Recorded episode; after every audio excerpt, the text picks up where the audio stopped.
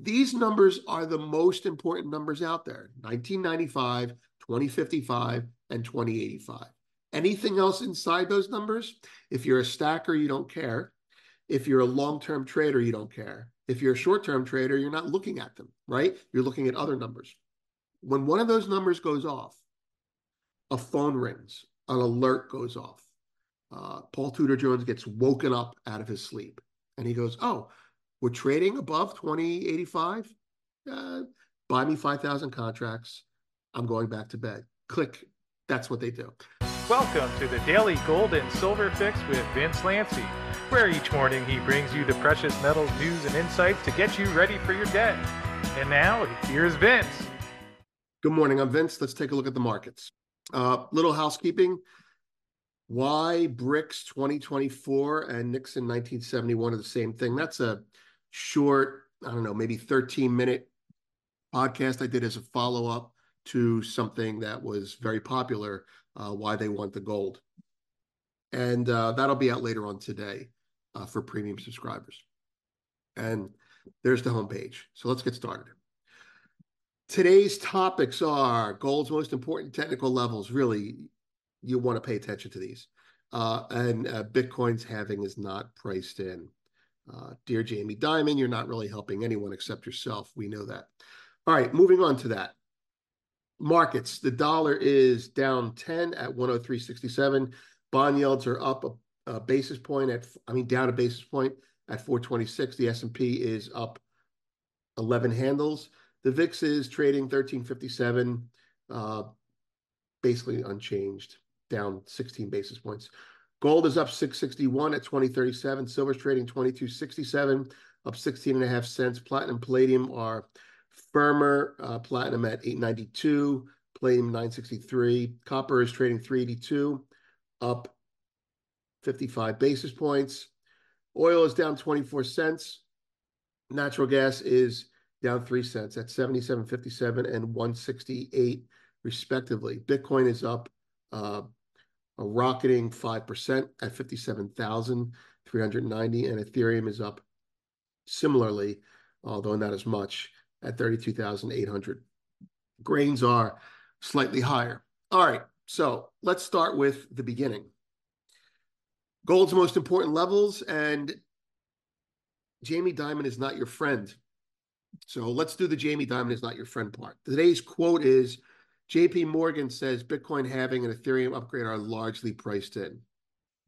Today's chart is Bitcoin on a monthly basis going back to forever and the halvings overlaid with RSI. Now we're going to go over this. And even if you're not a Bitcoin person, you're going to get something out of this because this is about technicals and this is about sincerity among leaders. And this is about uh, thinking for yourself as opposed to letting someone else tell you what your opinion should be, including me.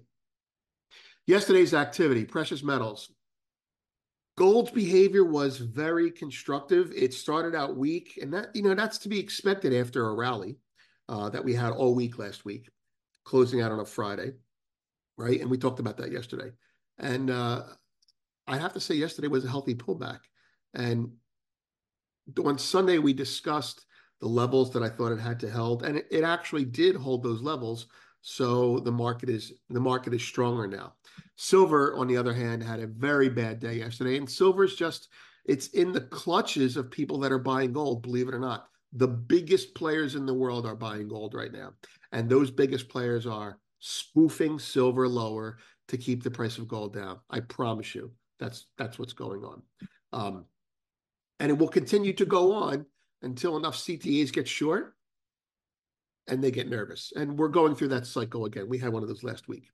Oil, oil is well after a big rally, oil is in a range. We'll have to look at that a little closer. Bonds, no real comment, no feel for that. The dollar, no big deal. Crypto had a strong day yesterday and then continued overnight. So let's talk about that.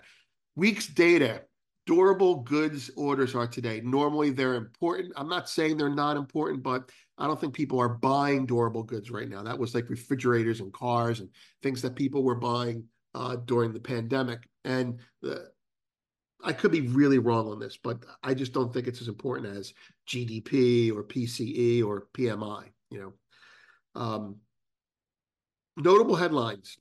The UFF, US FTC said Monday that it is suing to block the merger of Kroger and Albertson, saying the combination of the two major grocers would result in higher prices for shoppers and lower wages for workers. Uh, that's true, probably, and it's probably also necessary given what's going on in the world today. On Monday, Amazon officially becomes a member of the Dow Jones Industrial Average, replacing Walgreens. Keep in mind that um, Jeff Bezos just sold a chunk of his own Amazon. Chevron warned investors Monday that ExxonMobil and China's CNOOC are asserting they have a right to preempt the company's bid for a stake in a prolific project off Guyana. So that's actually a geopolitical statement. Uh, that whole area is is now you know in flux and will be a fire. Geopolitics. French President Macron said they think a Russian defeat is indispensable for Europe's security. No kidding. Macron also said European countries will increase sanctions on countries helping Russia to bypass European sanctions. He didn't say France was not in favor of sending troops to Ukraine while he stands by strategic ambiguity on the issue. He's thinking about sending troops to Ukraine.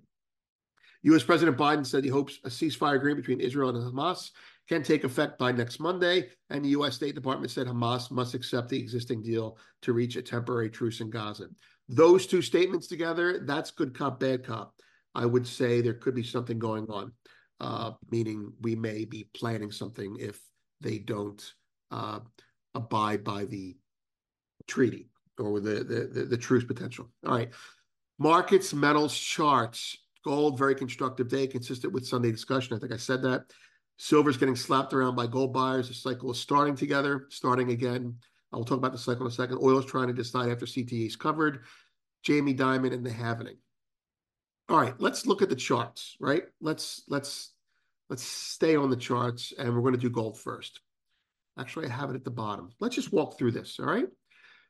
All right, the most important number in gold for support is from a firm that your macro discretionary players use. And they use several firms, but this is a number that they all have on their radar.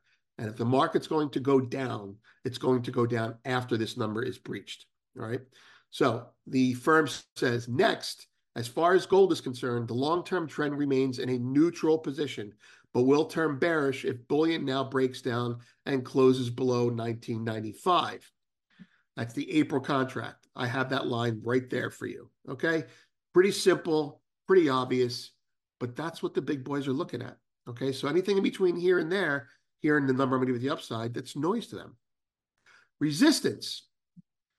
This is the good stuff. However, on a more positive note, a move now above 2085 on a closing basis would improve the long term outlook to a moderately favorable position. Moderately, eh, probably wildly favorable, but that's it. So there's your range, right? Now here's the here's the number that you have to look at now. In the meantime, the near-term outlook is also neutral, but it is starting to shape up. And a close above 2055 basis April will signal that the trading trend is finally turning positive again. So I have all those three lines here for you, right? So this is your support and this is your resistance. And inside that, we get above here, you want to get moderately friendly. So it, I drew kind of a bull flag there, right? I, you heard me mention it before. So it seems like this bull flag comes in line with this 2055 area. Now that's April basis.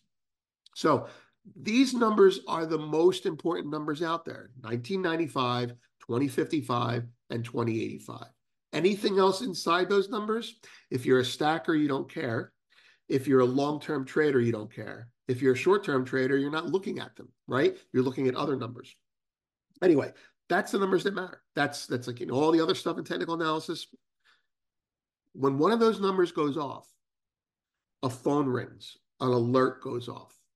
Uh, Paul Tudor Jones gets woken up out of his sleep, and he goes, "Oh, we're trading above twenty eighty five. Uh, buy me five thousand contracts. I'm going back to bed." Click. That's what they do. We're trading below 1995.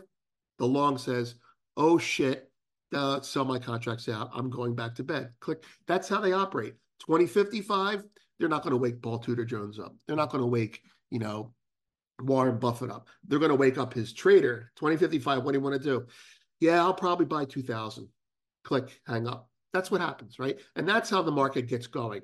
And that's what happened in November. In November 30th, the market settled at above 20, 2009 spot 20. And someone said, Really? December 3rd? Buy me 5,000. And boom, the market rallied $150. That's going to happen again. Now they're watching it, but these are the numbers that matter. All right, moving on. The HUI, the bane of everyone's existence, I would have to say. As far as the HUI index is concerned, it, along with the majority of the gold stocks, continues to act far worse than the bullion. And both the short and long term trends are still negative. In the meantime, for a sign that even the trading trend is turning moderately positive, this index must now close above 211. Now, he doesn't say if it's on a daily or weekly. I'm going to go with a weekly. Okay. Uh, but, you know, we could be in, in that bottom now, but I'm not going to blow smoke up your behind, right?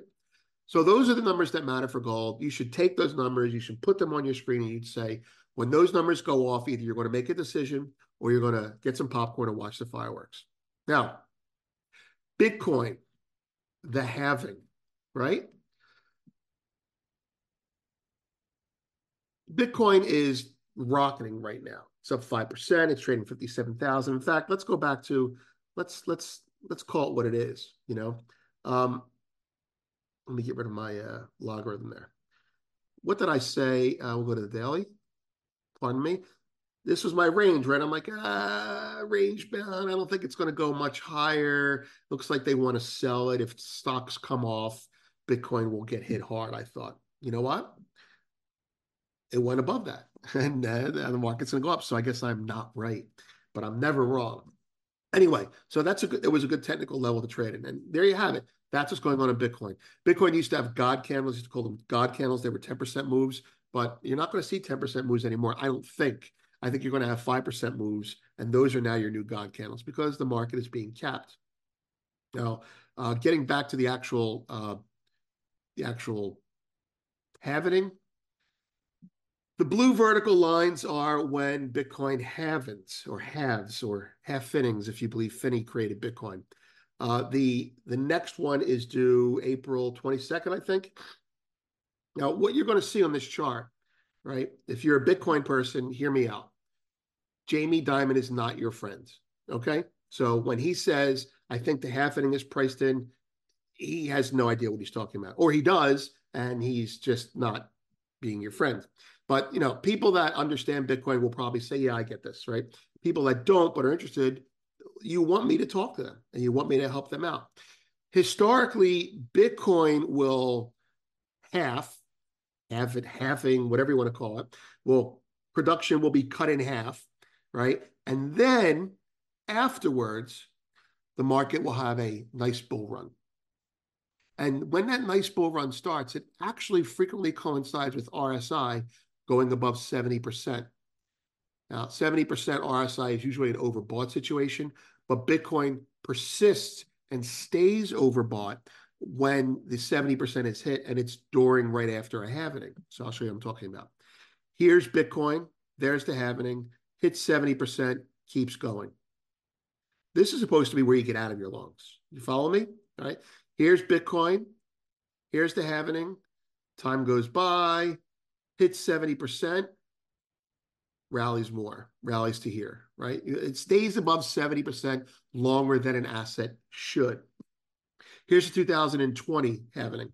Hits, um, the halvening hits, market goes sideways a little higher, hits 70%, run up higher. Remember, this is this is log, run up a lot higher. So here we are today. And uh, my, my, my logo kind of messed it up, but halvening hits let me just put it to you this way. We're at 70% in the RSI right now in Bitcoin, and the market is starting to roof already. So if you want to say to me that Bitcoin's discounting the halvening sooner, I'd say, yeah.